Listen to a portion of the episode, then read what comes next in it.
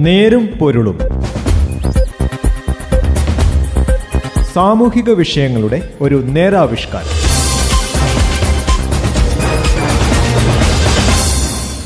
നമസ്കാരം. നേരുംപൊരുളിന്റെ പുതിയൊരു അധ്യായത്തിലേക്ക് സ്വാഗതം. ഇന്ന് ഈ പരിപാടിയിൽ ഞാൻ ജോസഫ് പള്ളത്ത് നമ്മുടെ സർവകലാശാലകളിൽ അലക്ഷ്യമായ ഗവേഷണങ്ങളാണ് നടക്കുന്നത്. ഇതിനെക്കുറിച്ചാണ് ഇന്നത്തെ നേരുംപുരലും യു എസിലെ സ്റ്റാൻഫർഡ് സർവകലാശാല ലോകത്തെ സമുന്നതരായ ശാസ്ത്രജ്ഞരുടെ റാങ്ക് പട്ടിക തയ്യാറാക്കി. പ്രൊഫസർ ജോൺ ഇയാനോഡീസിന്റെ നേതൃത്വത്തിലുള്ള സംഘമാണ് ഈ ഉദ്യമത്തിന് പിന്നിൽ. ശാസ്ത്ര ഗവേഷകർക്ക് പ്രവർത്തന മികവിന്റെ അടിസ്ഥാനത്തിൽ ഇത്തരത്തിൽ വിപുലമായ റാങ്കിംഗ് നടത്തിയത് ആദ്യമായാണ്. ലോകത്തിലെ എഴുപത്തി ഒൻപത് ലക്ഷത്തി എൺപത്തിനാലായിരത്തി ഒരുന്നൂറ്റൻപത് ശാസ്ത്രജ്ഞരെ വിലയിരുത്തി. വിവിധ രാജ്യങ്ങളിലെ ഉയർന്ന റാങ്കിലുള്ള രണ്ട് ശതമാനം പേരെയാണ് ഈ പട്ടികയിൽ ഉൾപ്പെടുത്തിയത്. ഇവരുടെ ആകെ എണ്ണം ഒരു ലക്ഷത്തി അൻപത്തി ഒൻപതിനായിരത്തി അറുന്നൂറ്റി എൺപത്തി മൂന്ന് റാങ്കിങ്ങിനായി ഗവേഷണ രംഗത്തെ പ്രവർത്തനത്തെ അടിസ്ഥാനമാക്കി സൂചികയും തയ്യാറാക്കിയിരുന്നു. പ്രസിദ്ധീകരിച്ച പ്രബന്ധങ്ങളുടെ എണ്ണം പ്രസ്തുത പ്രബന്ധങ്ങൾ പ്രസിദ്ധീകരിച്ച ജേണലുകളുടെ നിലവാരം മറ്റുള്ളവർ റഫർ ചെയ്തതിന്റെ കണക്ക് തുടങ്ങിയവ അടിസ്ഥാനമാക്കിയാണ് റാങ്ക് സൂചിക തയ്യാറാക്കിയത്. സ്റ്റാൻഫർഡ് സർവകലാശാല തയ്യാറാക്കിയ പ്രത്യേക റാങ്ക് ലിസ്റ്റിൽ ഇന്ത്യയിൽ നിന്ന് ആയിരത്തി നാനൂറ്റി തൊണ്ണൂറ്റിയൊൻപത് ശാസ്ത്രജ്ഞരാണ് ഉൾപ്പെട്ടിട്ടുള്ളത്. അതാകട്ടെ ആകെ റാങ്ക് ചെയ്യപ്പെട്ട ശാസ്ത്രജ്ഞരുടെ ഒരു ശതമാനത്തിനടുത്താണ്. കേരളത്തിലെ ശാസ്ത്ര ഗവേഷണ സ്ഥാപനങ്ങളിൽ നിന്നും യൂണിവേഴ്സിറ്റികളിൽ നിന്നും ഈ ലിസ്റ്റിൽ ഉൾപ്പെട്ടിട്ടുള്ളത് കേവലം അൻപത്തിയേഴ് പേര്. ഇതാകട്ടെ ഇന്ത്യയിൽ നിന്ന് റാങ്ക് ചെയ്യപ്പെട്ട ശാസ്ത്രജ്ഞരുടെ നാല് ശതമാനത്തിൽ താഴെ മാത്രം. കേരളത്തിൽ നിന്ന് മികച്ച ശാസ്ത്രജ്ഞരുടെ റാങ്കിൽ ഉൾപ്പെട്ട അൻപത്തിയേഴ് പേരിൽ അറുപത് ശതമാനവും വിവിധ ദേശീയ ഇൻസ്റ്റിറ്റ്യൂട്ടുകളിൽ നിന്നുള്ളവരാണ്. ഇതിൽ തന്നെ പതിനാല് പേർ Thiruvananthapuram national institute of interdisciplinary science and ടെക്നോളജിയിൽ നിന്നുള്ളവരാണ്. തിരുവനന്തപുരത്തെ മറ്റൊരു പ്രസിദ്ധ സ്ഥാപനമായ Sree Chitra Tirunal institute of medical science and ടെക്നോളജിയിൽ നിന്ന് നാല് ശാസ്ത്രജ്ഞന്മാർക്ക് മാത്രമാണ് ഇടം ലഭിച്ചത്. കേരളത്തിലെ വിവിധ യൂണിവേഴ്സിറ്റികളിൽ ഗവേഷണം നടത്തി ഈ ലിസ്റ്റിൽ ഉൾപ്പെട്ടിട്ടുള്ളത് പന്ത്രണ്ട് ശതമാനത്തിൽ താഴെ മാത്രം ഗവേഷകരാണ്. അതേസമയം ആറ് ശതമാനം പേർ വിവിധ കോളേജുകളെ പ്രതിനിധീകരിക്കുന്ന ശാസ്ത്രജ്ഞരാണ്. ഈ റാങ്ക് ലിസ്റ്റ് പരിശോധിക്കുമ്പോൾ വെളിവാകുന്ന പ്രധാന വസ്തുത ഏതാണ്ട് ഇരുപത്തിരണ്ട് ശതമാനം ശാസ്ത്രജ്ഞർ സ്വകാര്യ സ്ഥാപനങ്ങളിൽ ഗവേഷണം നടത്തുന്നവരാണ് എന്നതാണ്. പ്രത്യേകിച്ച് മെഡിക്കൽ രംഗത്തു നിന്നുള്ളവർ.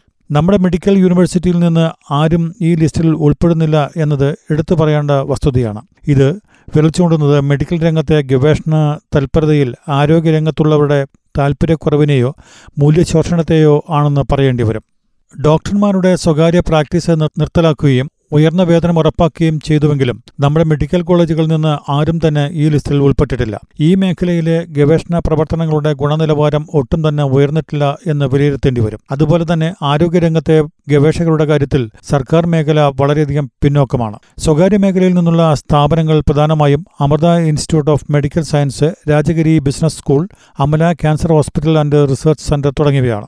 കൂടാതെ Kalady Sree Shankara college Thiruvananthapuram Mar Ivanios college Kottayam C M S college എന്നീ സ്വകാര്യ സ്ഥാപനങ്ങളിൽ നിന്ന് ഓരോരുത്തർ വീതം ലിസ്റ്റിൽ ഇടം പിടിച്ചിട്ടുണ്ട്. ഈ വിശകലനത്തിൽ നിന്ന് പ്രധാനമായും മനസ്സിലാക്കേണ്ടത് സ്വകാര്യ മേഖല വഹിക്കുന്ന പങ്കുപോലും കേരളത്തിലെ യൂണിവേഴ്സിറ്റികൾക്ക് സാധിക്കുന്നില്ല എന്നതാണ്.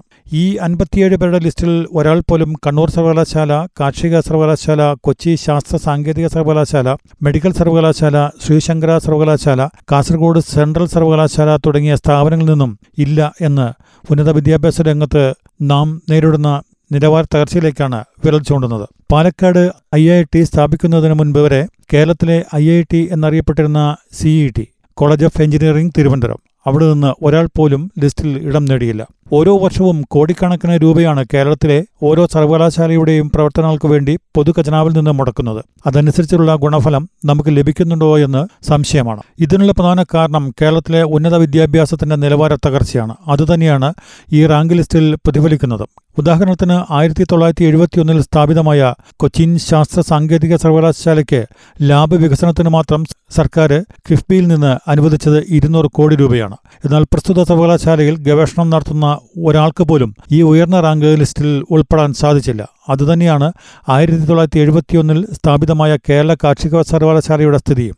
കേരളത്തിലെ പ്രാഥമിക വിദ്യാഭ്യാസ രംഗത്തും ഉന്നത വിദ്യാഭ്യാസ മേഖലയും തമ്മിൽ താരതമ്യം ചെയ്താൽ പ്രാഥമിക വിദ്യാഭ്യാസ രംഗം അല്പം മുന്നിലാണെന്ന് പറയേണ്ടി വരും. ഈ മേൽക്കൈ പക്ഷേ കേരളത്തിലെ ഉന്നത വിദ്യാഭ്യാസ മേഖലയ്ക്കില്ല. അതിന്റെ ഏറ്റവും നല്ല ഉദാഹരണമാണ് സ്റ്റാൻഫോർഡ് സർവകലാശാല പ്രസിദ്ധീകരിച്ച റാങ്ക് ലിസ്റ്റിൽ നമ്മുടെ ഉന്നത വിദ്യാഭ്യാസ രംഗത്തിന്റെ പങ്കാളിത്തം. കേരളത്തിൽ നിന്ന് ഉയർന്ന റാങ്കുള്ള ശാസ്ത്രജ്ഞരുടെ ലിസ്റ്റിൽ കാലിക്കറ്റ് സർവകലാശാലയിൽ നിന്ന് കേവലം രണ്ടുപേരും മഹാത്മാഗാന്ധി സർവകലാശാല കേരള സർവകലാശാല എന്നിവയിൽ നിന്ന് ഓരോ ശാസ്ത്രജ്ഞരും മാത്രമാണ് ഉൾപ്പെട്ടിട്ടുള്ളത്. യു ജി സി മാനദണ്ഡപ്രകാരം ഉയർന്ന വേതനം ലഭിക്കുന്നുണ്ടെങ്കിലും ഗവേഷണ രംഗത്ത് നമ്മുടെ സർവകലാശാല അധ്യാപകർ വളരെ പിന്നോക്കമാണ്. ഗവേഷണ പ്രവർത്തനങ്ങൾ വൈകിട്ട് അഞ്ചു മണിക്ക് ശേഷമാണ് നടക്കുന്നത് എന്നത് പൊതുവെ പറയുന്നത്. എന്നാൽ നമ്മുടെ സർവകലാശാലകളിൽ നാലു മണിക്ക് തന്നെ താഴ്വീഴുന്നു എന്ന അവസ്ഥയാണുള്ളത്. ഉയർന്ന വിദ്യാഭ്യാസ സൗകര്യം അവകാശപ്പെടുകയും അഭിമാനിക്കുകയും ചെയ്യുന്ന നമ്മുടെ സംസ്ഥാനത്തിന്റെ സ്ഥിതി ദയനീയമാകുന്നതിനുള്ള പ്രധാന കാരണങ്ങളൊന്ന് രാഷ്ട്രീയ അതിപ്രശ്നമാണെന്ന് പറയേണ്ടി വരും. ഈ ശോചനീയ അവസ്ഥയിൽ നിന്ന് പുറത്തു കടക്കണമെങ്കിൽ ഈ രംഗത്തെ അമിതമായ രാഷ്ട്രീയ ഇടപെടലുകൾ അവസാനിപ്പിക്കുകയും സർവകലാശാലയുടെയും ഗവേഷണ സ്ഥാപനങ്ങളെയും സ്വതന്ത്രമായി പ്രവർത്തിക്കുന്നതിന് അനുവദിക്കുകയും വേണം. അതിലുപരി നമ്മുടെ അക്കാദമിക് രംഗത്തുള്ളവർ ലഭിക്കുന്ന ഉയർന്ന വേതനത്തിനനുസരിച്ച് സ്വന്തം കർമ്മരംഗത്ത് ശോഭിക്കുന്നതിന് തങ്ങൾക്ക് സാധിക്കുന്നുണ്ടോ എന്ന് സ്വയം വിലയിരുത്തുന്നതും നന്നായിരിക്കും. സർവകലാശാലകളുടെ പ്രവർത്തനം സോഷ്യൽ ഓഡിറ്റിന് വിധേയമാക്കേണ്ടതും അത്യന്താപേക്ഷിതമാണ്. ചില വിഷയങ്ങളിൽ നമ്മുടെ ശാസ്ത്രജ്ഞർ വളരെയധികം പിന്നോക്കമാണെന്നും ഈ റാങ്ക് പട്ടിക സാക്ഷ്യപ്പെടുത്തുന്നു. ചുരുക്കി പറഞ്ഞാൽ ഉന്നത വിദ്യാഭ്യാസ രംഗത്തെയും ഗവേഷണ രംഗത്തെയും നമ്മുടെ ശക്തി ദൗർബല്യങ്ങൾ വിലയിരുത്തി ആവശ്യമായ തിരുത്തൽ നടപടികൾ സ്വീകരിക്കേണ്ട സമയം അതിക്രമിച്ചിരിക്കുന്നു. നെരുമ്പൊരുളിന്റെ ഈ അധ്യായം ഇവിടെ അവസാനിക്കുന്നു. നന്ദി. നമസ്കാരം. നേരും പൊരുളും. സാമൂഹിക വിഷയങ്ങളുടെ ഒരു നേരാവിഷ്കാരം.